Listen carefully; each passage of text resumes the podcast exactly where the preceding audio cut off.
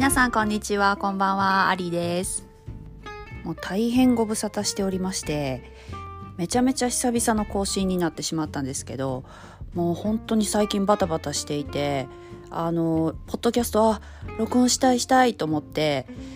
いてはいたんですけど、気づいたらね、カーって出てたんですよね。もうダメだ。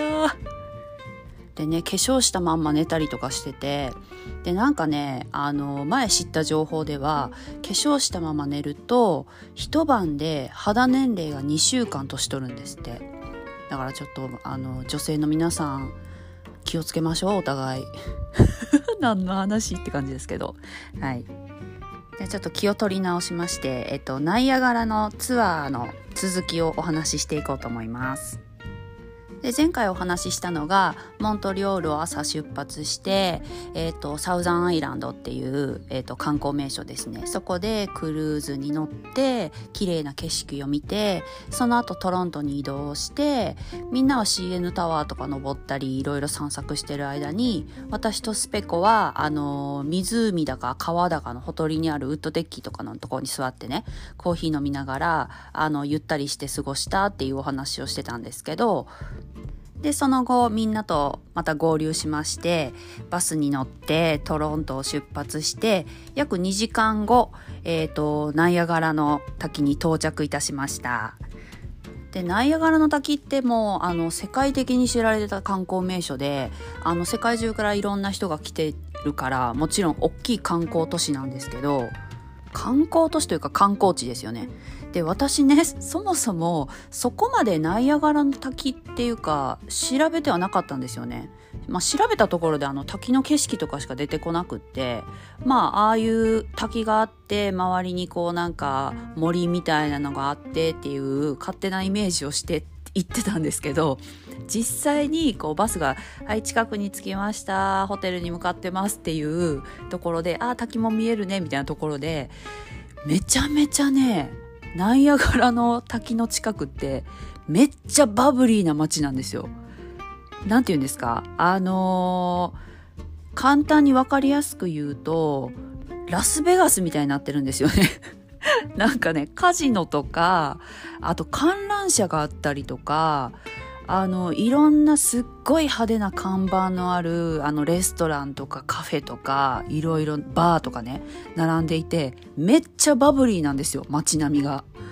全然イメージと違うとか思って、それもめちゃくちゃびっくりしたうちの一つなんですよね。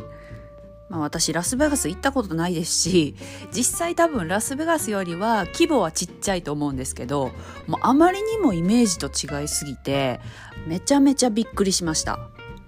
でそのナイアガラに着いたのが夜8時ぐらいだったので、もう一番こうネオンがギラギラしてる時間帯っていうのもあって、なおさらびっくりしたんですけど、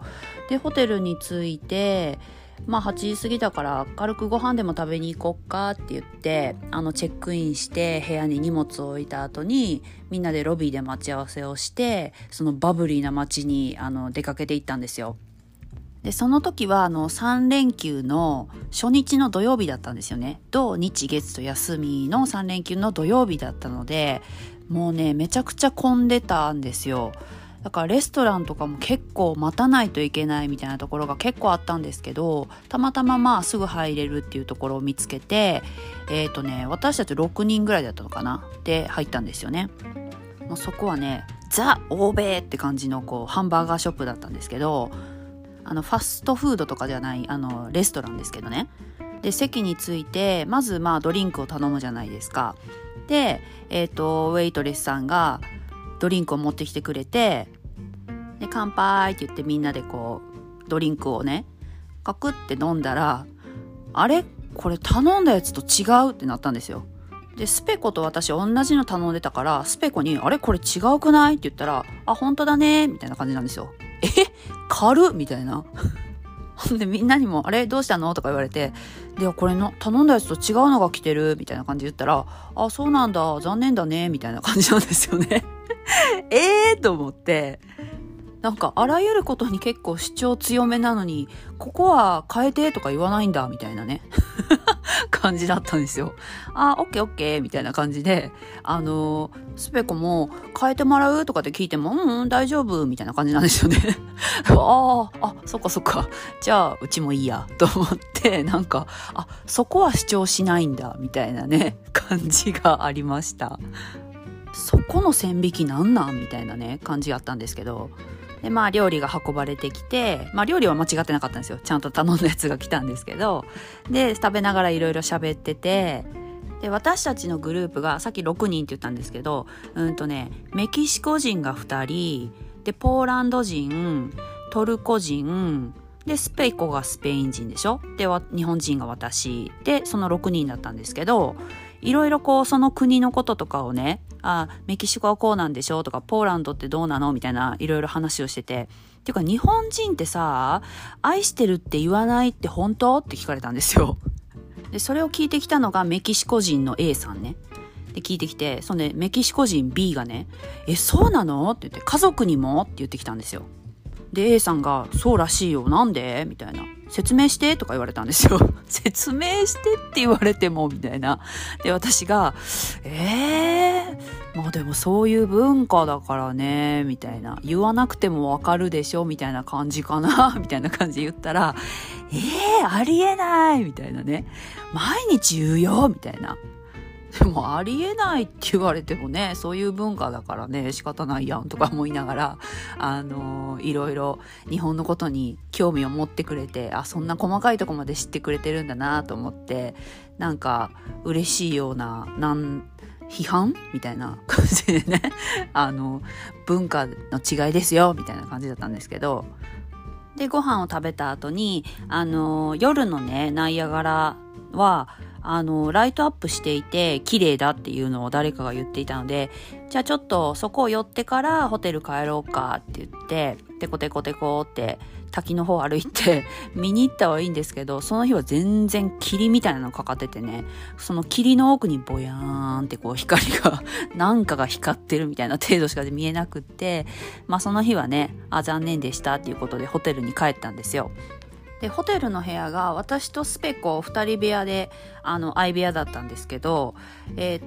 屋に入って、スペコが、まあ、荷物とかねこうゴソゴソして、じゃあちょっとシャワー浴びてくるって言ってシャワー入りに行ったんですよね。で OK っつって、私なんかまあ何してたのかな、テレビとか見ながらグダグダしていて、でスペコが上がってきて、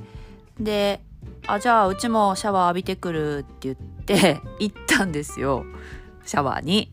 いや、そうそう、シャワー入る前にその靴からルームスリッパに履き替えようと思って、そのクローゼットらしきところを開けてね、でクローゼットの床のとこに大概置いてあるじゃないですか、スリッパとかで、まあ袋に入ってたらちょっと棚の上に置いてあるとかあるじゃないですか。で一切ないんですよ。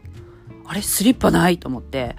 でスリッパないのって言ってスペコに言ったら、あ、ないんじゃないみたいな感じなんですよねやばいと思って、これは風呂上がりもずっと靴履いとかないといけないパターンだなとか思ってね、はあ、やっちまったと思ってたんですよ。でシャワーに入りました。でまあ全部脱いでね、でお湯ビャーって編み出して、でクレンジングは持ってきてたんですよ。で化粧落としね、クレンジングだけビャーってやって、ほんで髪の毛洗おうと思ってパッて見たらリンスしかないんですよ。え、ちょっと待って、シャンプーはと思って、でシャンプーもボディーソープもなくって、まあ固形石鹸はあったんですけどね、え、やばいと思ってこれ固形石鹸で頭洗わなあかんと思って、うわー最悪と思ったんですよね。っていうか逆にリンスだけあるって何とか思いながらね、もうしょうがないから固形石鹸で頭皮をカシカシして洗ってバシバシで、でまあリンスもねそんなしっとりするような感じではなかったんですよ。使ったところで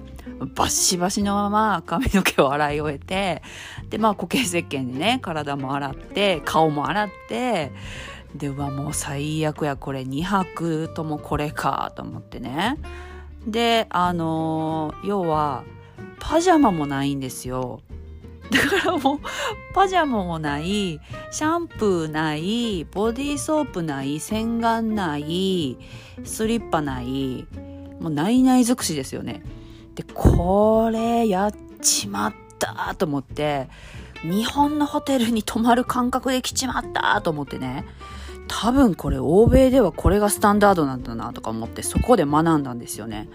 行くまで全然知らなくって、まあ今までね海外旅行してたホテルとかはあったので、ホテルにねスリッパとかパジャマとか備え付けのものがあったので、その感覚で行ってたから、うわやっちまったと思って本当にへこみました。だから多分そのなんていうんですか、安いビジネスホテルとかだと何にもついてないっていうことなんですよね、きっと。だから今後ね旅行される方要注意ですよ。本当にシャンプー、リンス、クレンジングとかそういう洗面道具は一式持ってった方がいいです、本当に。あとスリッパね。あとね極めつけ歯ブラシもなかったんですよ。でうわこれはやばいと思って、で歯ブラシね、そのロビーのところに売店みたいなのがあって、そこで売ってるかなと思って行ってみたけどなかったんです。なかったというかもう閉まってたんですよね。だからうわ最悪やーと思って、もうその日の晩はクチュクチュペを10回ぐらいして寝ましたまあでも今から考えたらそのフロントの人に聞けばなんかまあ有料とかでもねあったのかもしれないんですけど、そんな頭がなんか働かなくって、その日はねもう鬼のようにうがいをして寝たんですけど、で次の日の朝も歯ブラシないから、とりあえずもう鬼のようにまたクチュクチュペをして、朝ごはんがねビュッフェだったんですけどロビーのところに行って、でも歯磨きしてないからあんまりこう口も開けず、おはようみたいな感じでみんなとお話をして、朝ごはんを食べて、でそのロビーのね売店で歯ブラシを買って、歯ブラシに関しては事なきを得たんですけど、もうねそのパジャマ、スリッパ、シャンプー、リンス、洗顔とかボディソープとかはあと1日ない状態で過ごさないといけないっていうブルーな状態だったんですよね。でスペコもシャンプーとかねもう一式人はきっちり持ってきてたんですけど、まあでもすっごいちっちゃいボトルで持ってきてたから、なかなか気を使ってね貸してとかは言えなくってまた固形石鹸で頭皮カシカシかとか思いながらいたんですよ。で朝ごはんを食べ終わって、まあ、身支度をして、でまたロビーに集合して、2日目じゃあ出発しますよってなったんですけど、まあ、その日も相変わらずね20分遅れぐらいだったんですけど出発時間が。で、その日はナイアガラの滝のクルーズ船に乗りましょうっていう日だったんですよね。ですっごい楽しみにしてて、でもう幸運なことにその日すっごいいい天気で、よかったねってみんなで話してたんですよね。でガイドさんがクルーズ船の受付をしてくれて、でみんなそれぞれ1枚ずつ赤い色のカッパというかビニールみたいなね、まあ、ビニールカッパですねを配られるんですけど、それを切って並んで待機するんですよ。でまあ3連休っていうこともあってすっごい混んでいて、こう並びながらこう写真撮ってね、みんなでわーナイアガラですみたいな感じでやってたんですけど、並んでる時にねクルーズが終わった人たちが帰ってくるのが見えるんですけど、もうみんなねビッタビタに濡れてるんですよでこれはやばい、でも楽しそうとか思いながらいてて、で絶対にこれ服とか髪とか顔とかべっちゃべちゃになるから、できるだけなんていうんですか、カッパの顔の部分、フードをかぶってその顔の部分をキュッと絞れるようになってるんですけど、できるだけその出てる範囲をちっちゃくしてもうなんかなんていうんですか、シルエット的にはキューピーのタラコのコマーシャルあるじゃないですか、あれみたいなこうぬめっとした赤いニョキッとした感じのシルエットになってたんですけど、でいよいよ私たちの番が回ってきてクルーズ船に乗り込んで出発して、でまずねナイアガラの滝って2つあって、アメリカ滝とカナダ滝っていうのがあるんですよね。で金田滝の方が大きくって、多分写真とかで見る有名な方が金田滝なんですよ。でクルーズ船がバーって出発して、まず見えてくるのがアメリカ滝なんですよね。で幅とかも金田滝に比べたらちっちゃいんですけど、でもそれでもすっごい迫力で、わーっていう感じだったんですよ。みんな見えてきた見えてきたみたいな、あー水しぶきが飛んできたみたいな感じだったんですけど、ですっごい楽しくって、でナイアガラの滝のとこってね、ご存知の方もいらっしゃると思うんですけど、カナダとアメリカの国境なんですよね。でカナダ側から行く人は赤いカッパを着ていて、でアメリカ側から来る人は青いカッパを着てるんですよ、全員。その船に乗ってる人が、だから あの人たちはアメリカ側から来たんだとかわかるんですけど、で私たちはその全員赤いのを着てタラコ集団が乗ってるんですけど、でバーってこうね金田滝に近づいてきたら、もうすっごいんですよ。その水しぶきとゴーっていう音と迫力がすごくって、みんなうわーっていう感じなんですけど、これ携帯やばいわ、水没するわとか見ながらね、だからあんまり写真も撮れずに、できるだけ近くまで行ったところで撮りたいけど、でも怖いからみたいな感じでで水しぶきも飛んできて、すっごい気持ちよくて、天気もいいから、あったかいから水しぶきがすっごい気持ちいいんですよね。本当にね、あれ近くで見れてよかったと思って、ぜひ今後カナダ行かれる方はぜひぜひナイアガラ行ってみてください。もう本当におすすめです、あれは。でスペコにもね、改めて本当誘ってくれてありがとうとか言いながら言ってたんですけど、そのナイアガラの後がね、午後からナイアガラオンザレイクっていうそのナイアガラの近くにある町かななんですけど、ここがね昔のイギリスとかアメリカの映画で見るような街並みっていうんですか、すっごい綺麗で、で馬車とかも走っていて、ですごい綺麗に手入れされた花壇とかがあったりとかでね、すっごい綺麗な街で、そこでね芝生の上に座ってお昼を食べてたんですよね。でそこでやっと初日に出会った日本人のね、りっちゃんっていうあだ名をつけたんですけど、私りっちゃんと、あとそのスーパーハイテンションなガイドさんね、カナダ人のガイドさんなんですけど、その人とスペコと4人でお話ししながらお昼食べてたんですよ。でスペコはなんかもう冬の間にもう真っ白になっちゃったから、とりあえず焼きたいからあっちで寝転がってくるって言ってどっか行っちゃったんで、私と、りっちゃんとそのカナダ人のガイドさんのね人と3人でいろいろ喋ってたんですけど、そのガイドさんがもう日本大好きで、今後日本にも行きたいからって言って日本語で喋ろうってなったんですよ。日本語勉強したいって言ってね。でりっちゃんは関東出身の子だったので標準語なんですけど、私関西だったんでめちゃめちゃ関西弁で喋ってて、でもそのガイドさんは関西弁とかわかんないから「何ですか今の」みたいな言われながら「あこれはなんとかっていう意味だよ」とか言ってね、日本語を日本語に訳しながら喋ってたんですけど。でそのカナダ人の人がね、日本には住みたいけどでも仕事がすごい難しそうだから心配なんだよねみたいなこと言ってて、で日本って完璧を求められてすごい時間にも厳しいでしょみたいな言ってきたんですよ。でまあ確かにそうだわみたいな、それはもう間違ってないって言って、でなんか仕事でミスをしたら反省文書かないといけないんだよってりっちゃんが言ったんですよ。でまあ会社にもよると思うんですけど、そういうとこは少なからずあると思うんですよね。でそのガイドさんが信じられないみたいな感じだったんですよね。そんなの日本だけよみたいな感じ言ってて、っていうか反省文って何ですかみたいな感じ言ってて、で反省文って英語でなんていうのかなみたいな感じでねりっちゃんと言ってて、アポロジャイジングレターとかじゃないって言ったらみたいなね、ガイドさんも信じられないって言って、私無理とか言ってて確かにね日本は厳しすぎるよねって言って、なんかそんな話もしてたんですけど、なんかその日本移住の夢のハードルを上げてしまったみたいなねりっちゃんと言ってて、ごめんとか言ってそのガイドさんに言ってたんですけど、まあでもね現実ねそうですからね。でめちゃめちゃ素敵な綺麗な場所でめちゃめちゃ現実的な話をしてたっていうランチタイムでした。はいで、ナイアガラオンザレイクからホテルに戻って晩ご飯までの間ね少し部屋で休憩してたんですよ。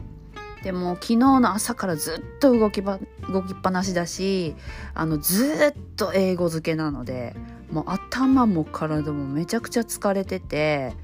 でちょっと仮眠をとってでまたロビーに集合してみんなでね夜ご飯を食べにまたバブリーな街に繰り出したんですよね。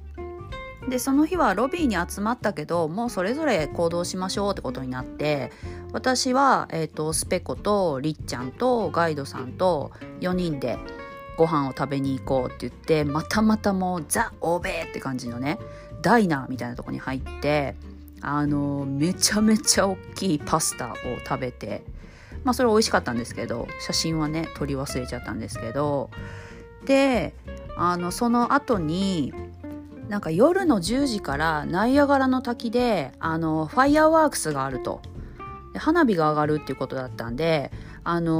それ見に行こうって言って夜10時に見に行って、でまあどうせ遅れんねやろなとか思ってたらそれはねちょうどきっかり時間通り10時に始まって、でわー綺麗って言ってたら5分ぐらいで終わったんですよね。あれ終わりみたいな感じであっけなく終わってまあ綺麗やったねって言ってたんですよ。でその日はナイアガラの滝のライトアップも綺麗に見えて、これ写真も撮ってあるので後でツイッターにアップしようと思うんですけど、そのライトアップを見た後にそのバブリーな街に戻ってね夜もいろいろやってるのでちょっと観覧車でも乗りに行こうって言って戻ったんですよね街に。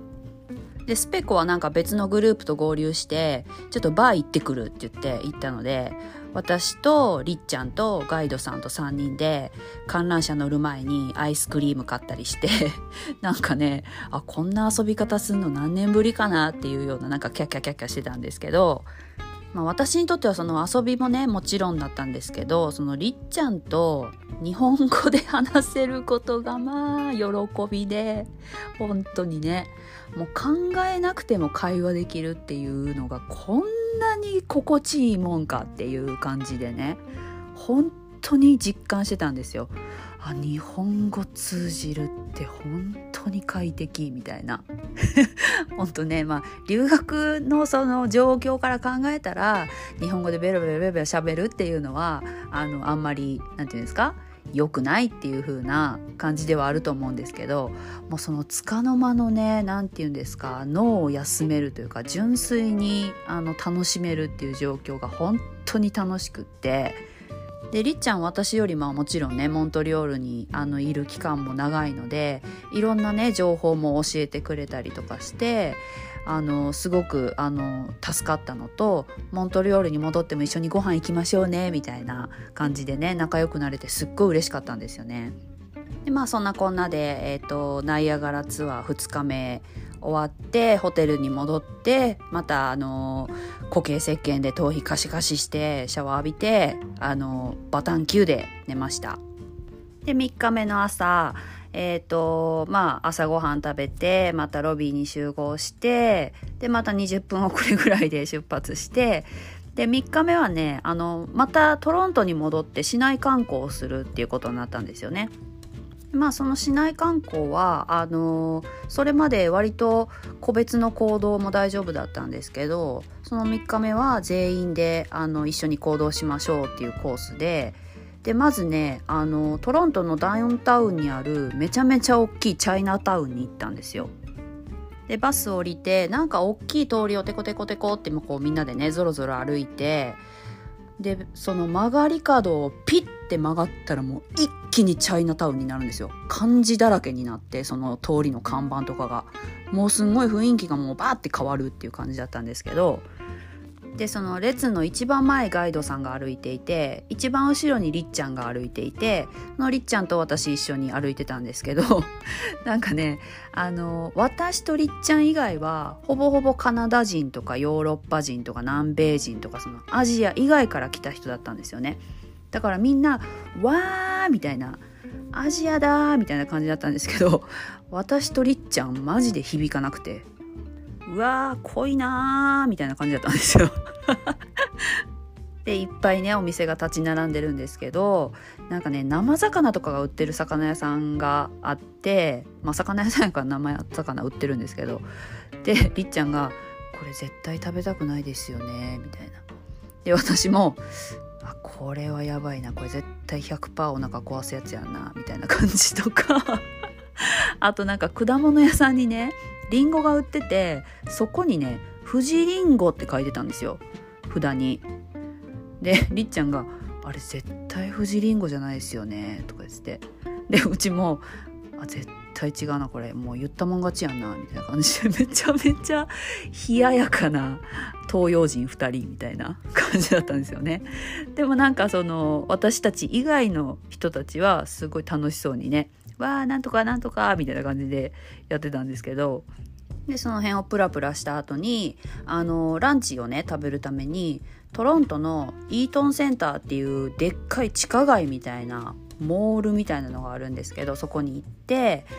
みんなは地下にあるフードコートでねお昼食べるって言って行ったんですけど、スペコがなんかどっかで調べてきて、そのベンダーで売ってるホットドッグが美味しいと、なんかねそういう情報を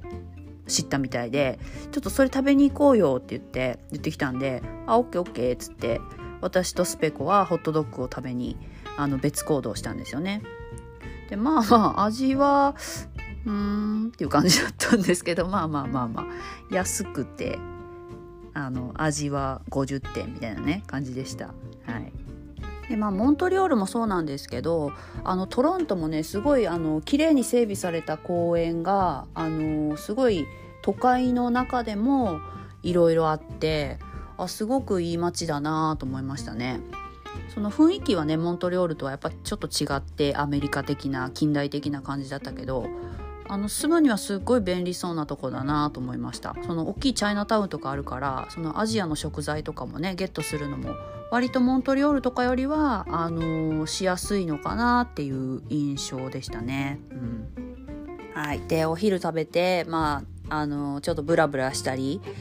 コーヒー飲んでゆっくりしたりして、昼の3時ぐらいですかね、じゃあモントリオールに向けて帰りますかみたいになってバスに乗り込んで、でトロントとモントリオールってバスで6時間かかるんですよね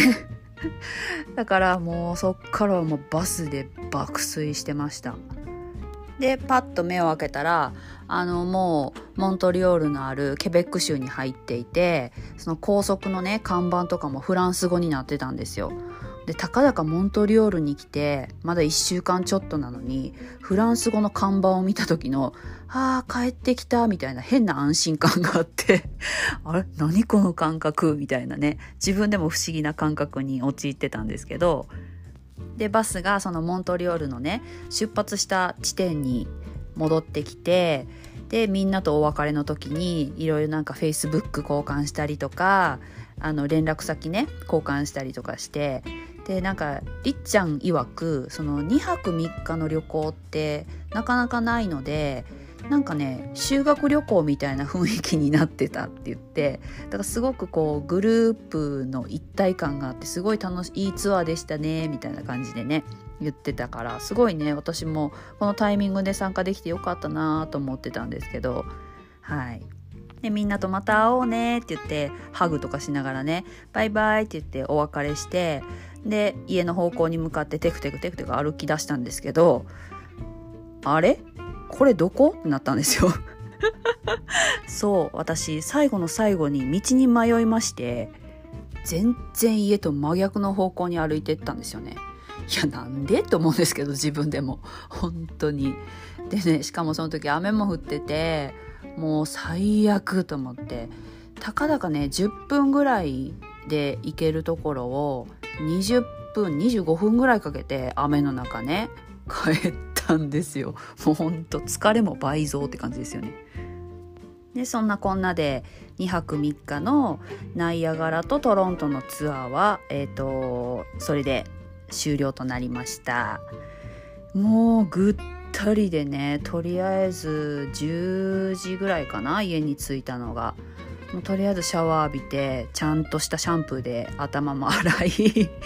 洗顔で顔も洗い、もうとりあえず明日に備えて寝ようっていうことでバタン級で寝たんですけど、でもその学校以外の人たちと出会える機会っていうのもね、なかなか家と学校の行き来だとできないことなので、そのツアー参加してよかったなってすごい思いましたね。だから今後留学される方もそういうツアーとかの機会があればぜひ参加してみられたらいいんじゃないかなと思います。はい、長々と30分も話してしまいましたが、最後まで聞いていただいてありがとうございました。でそのナイアガラのねツアーの時の写真とかもツイッターに今後載せていこうと思いますので、ぜひ興味のある方は覗いてみてください。でツイッターのアカウントが、アルファベット小文字で大人_留学っていうアカウント名ですので、ぜひよろしくお願いいたします。では次回からはまた学校2週目の様子とか、そのカルチャーショックとかね、いろいろお話ししていこうと思いますので、また次も聞いていただけると嬉しいです。では皆さん、今日も良い一日をお過ごしください。